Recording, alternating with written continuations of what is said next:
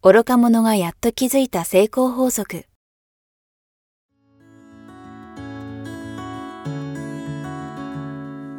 学校に行けない子供たちから、オリンピック選手をはじめとするアスリート、企業経営者、マネージャー、新入社員、メンタルサポーターとして20年間にわたり、講演、研修を行ってきた成田義則が、今と未来を変える人生哲学の話をお届けします。視聴者リスナーからの人生相談にもお答えします。こんにちは早川洋平です。愚か者がやっと気づいた成功法則。成田さん今日もよろしくお願いします。よろしくお願いします。さあ、えー今日は質問をいただいています、はい。えー30代の、えー方からです。小5の息子が入りたいグループに入れず入れず悩んでいます。えー一緒に帰れて話しかけても聞いてもらえず、一緒にいても一人ぼっちです。えー本人に話をしたいんだと伝えて分かったと言われたけれど、結局変わっていないそうです。えー息子には他の子たちは話に夢中になっているだけだよ。あなたは悪くないよということを伝えていますが、こちら側からの息子が良い方向に変われる働きかけ方などありますでしょうか？ということです。はい。よくあるね。ありますねことですよね。こういうことはね。うんうんうんよくあります。はい。で、ここで大切なのは、うん心理法則なんですよ。心理法則。心理法則はコントロールの法則。はい。自らがコントロールできることが自分の悩みですよね。そうですね。コントロールできないことは悩んじゃいけないっていうこありましたね。と。ありますよね。はい。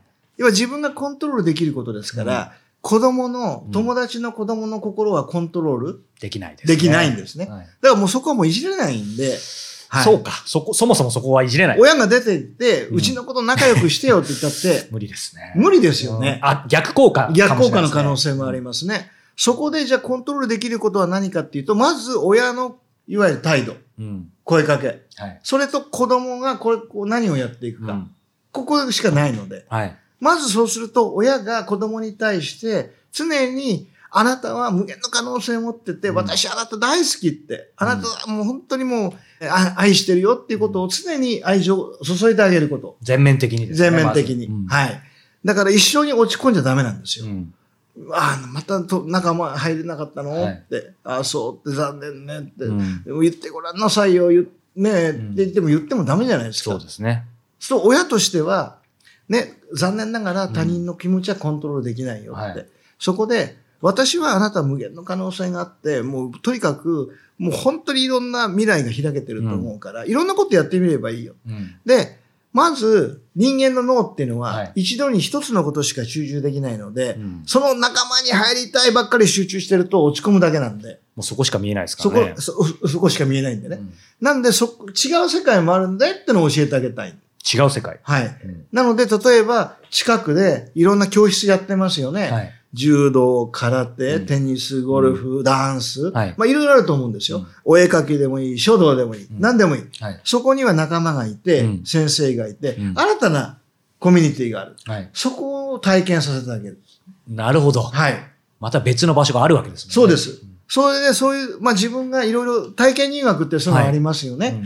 うん。で、体験入学をして、どれか一個選んでもらう。うん。で、そこに通う。はい。それによって、もうそこで楽しい仲間、うん。いい先生との出会いがあれば、もう、そっちの方の問題は全くすっ飛んで、もう日々楽しくなる。前を、はもうその通いごとに行きたくてしょうがなくなりますから。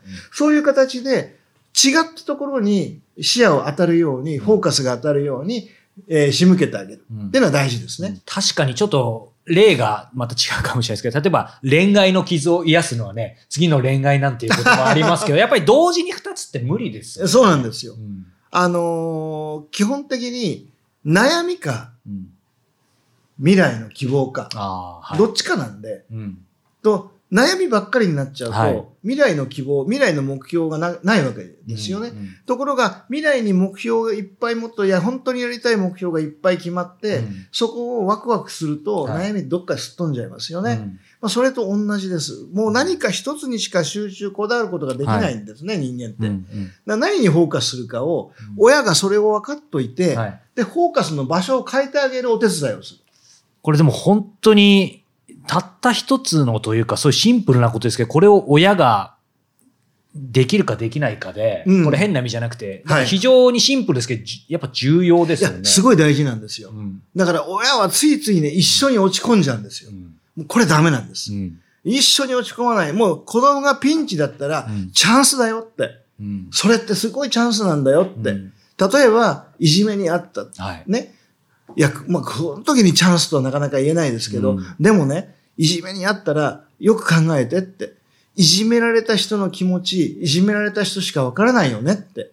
なので、うんこれにも意味があるよって。うん。ね。まずはいじめられたらそんなに辛いっていうことをね、うんまず覚えておいてって。はいじゃあ今度はそこからどうやって楽しい日々にするかっていうのを一緒にまたフォーカスどこに変えてあげるか。うんそれが転校なのか、はい。新たなコミュニティに、うんえー興味を持たせてあげるのか、何でもいいと思うんですよう。ん。うん。何か自信を持たせてあげる。はいね。やっぱり今ね、成田さん、フォーカスって話ありましたけど、以前からね、フォーカスの力っていう、確か第5回ぐらいだったとはい思いますけど、やっぱりそのフォーカスの力っていうのを子供にも体感してもらって、はい。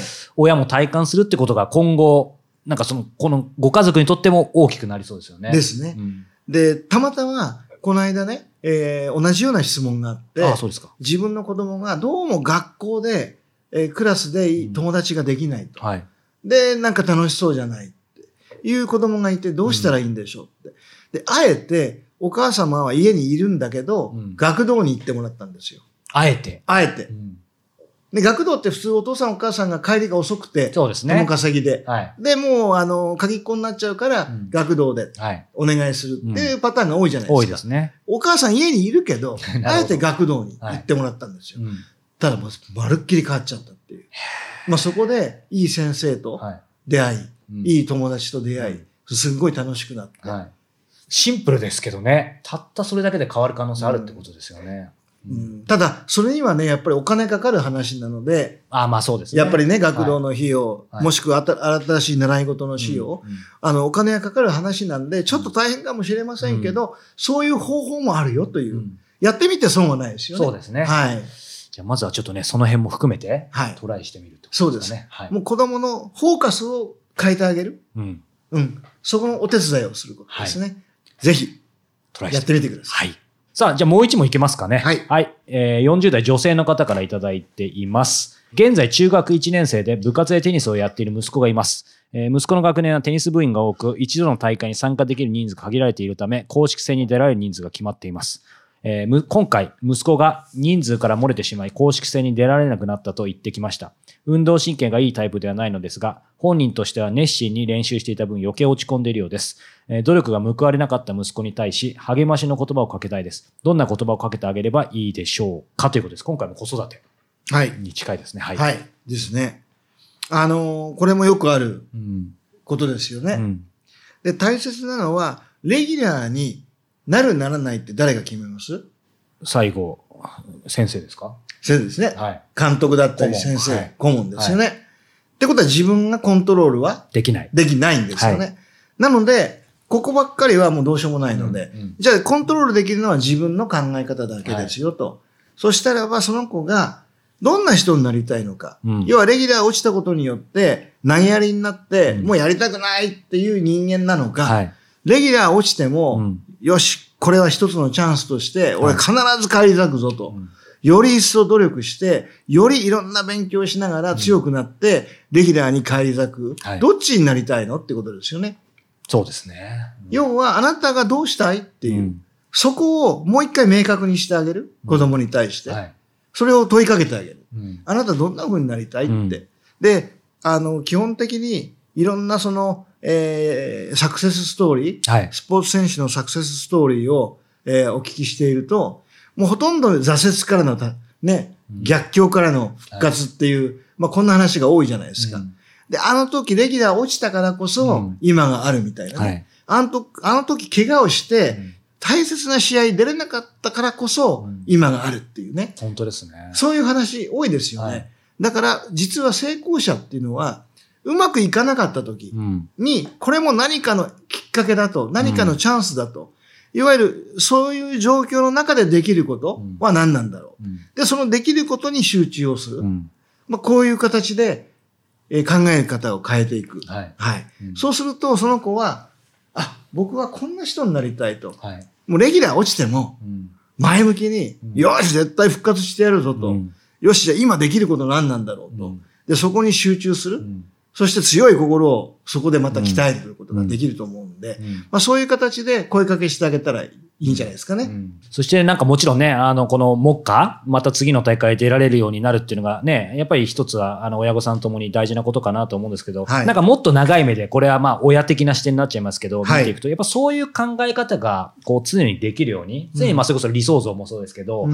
描けるようになっとく子供になって成長していくと、今後どんなね、試練とか何か来た時も全然その接し方変わってきますよね。ですね、うんですね。だから、ピンチはチャンスなんで、はい。レギュラー落ちたよって言って、うん親が一緒に落ち込んだら、うん全然ピンチはチャンスじゃないんですよ。うんピンチがピンチになっちゃうんでね。うん要は、あ、そうなのって、うチャンスじゃないって。うんえ、何がって。いや、あなたねって、うんレギュラーを落ちた人の気持ちは、レギュラー落ちた人じゃなきゃわかんないよねって。うんあなたずーっとレギュラーで、花形でずーっと言ってたら、レギュラーじゃない人の気持ちわかんないよね。あなたいい勉強できる機会だよ。うんさらに、レギュラー落ちたってことは、ね、また復活できる可能性あるわけだから、はもう要は、もうとにかくどう、もうすべてがうんチャンスなんだよって、うんいろんな意味で勉強のチャンスだよって。だから親はそこで喜んであげる。うん。あなたこれもすごいいい経験になるよって。うんそれをやっぱり予感させてあげた方がいいですね。そうですね。ところが一緒になって、うんえ、落ちちゃったの？って、頑張んなさいよって言ったら、落ちちゃったのの学ですよね。そこの声かけで変わってくると思う。はい。なんかちょっと私事なんですけど、ちょっと今のに付随して、あの、成田さんに伺いたいんですけど、はい。あの、うち小2の息子がいて、やっぱりこの間、あの、徒競走があって、はい。それでこう、まああんまり順位が良くなくて、うん。なんかその後、やっぱり悔しかったみたいで、うん。まああの、成田さん方式でこう、ね、今後どうしたいのかみたいなのを聞いてあげて、やっぱり悔しいから来年早く走るようになりたいみたいな感じで、うんうんうんで、しばらくこう一緒に近くの公園とかで走ってたんですけど、うん。うん。なんかやっぱ親としては、単純ですけど、うん。そこでこう努力してまた来年、それこそ、まあ結果はあんま関係ないして、まあでもそれは順位も上がった方がやっぱ嬉しいじゃないですか。で、やってたんですけど、やっぱ途中で、なんとなく、あなんかやる気がないてって、で、これ、親としてはこれちょっと応用編かもしれないですけど、なんか気持ち的にはそのまま頑張ってほしいみたいなのもあるんですけど、やっぱり聞いてった時に今はそうでもないみたいなもう感じになってたので、そこは無理強いする必要もないのかなと、なんかそれこそ親が無理やりやらせるもんでもないし、みたいな。でもどっかでその頑張ってこう来年につなげてほしいみたいなことがちょっといくつかあるんですけど、そういう時ってちょっとざっくりとですけど、どどうしたらいいのかな例えば具体的にどんなことですか？いや、つまり、例えばさっきのその走っていく練習なんであれはいはいばは、せっかくあと1年またあるわけなので、うんまあ僕と一緒にやっていけば、またいいこと、こう来年に向けてフォームも矯正したり、まあ順位も上がるかもね、みたいな、そういう話をしていたんですけど、なんか途中から今日はいいやみたいな感じで、やる気がなくなったというより、またやっぱり小2ぐらいなんで他にも気が向くので、他これやりたいみたいになってきてるので、別に全然ネガティブな意味じゃないんですけど、なんか、わかりました。はい。そこは いはタイム測ってます？測ってないです。それです。あ映像だけ撮ってますけど、タイムうん測ってない。タイム測ってないでしょ？はい。要は具体的にゴールか。ゴールがはい明確に。なれば、喜びも、そうですね、ね。また1秒早くなった。はいはいまた0.5秒早くなった。確かに。自己芯が出た。はい。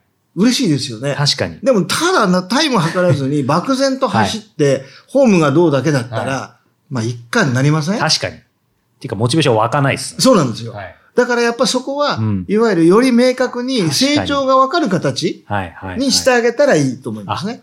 ただ、無理やり無理強いする必要はないので、はい興味がどんどんいろんなものに移っていいと思うんでよ。そうですすよね。うんあ、ただし、親が教えてあげなきゃいけないのは、目標を明確に。そこですねだその走る、はや、うん早く走るのが目標ってことはタイムですよね。はい。はい。ですから一定の距離を測って、そのタイムを測ってあげる。はい。うん。それで常にみみ目に見えてはい自分の成長を理解できると、モチベートが変わりますよね。いや、勉強になります。一発回答でしたね。いやいや、とんでもない。はい。いや、はいすごい、もう本当に、やっぱりね、その、も目標？数字が全てという意味ではないと思いますけど、目標を見える化するってのは大事ですね。そうですねうんうん。はい。ありがとうございます。はいということで、えーこの番組では今回のように皆様からのご質問、そしてご感想を募集しております。えー詳しくは概要欄の URL からお寄せいただけたらと思います。ということで、成田さん、今日はどうもありがとうございましたあ。りがとうございました。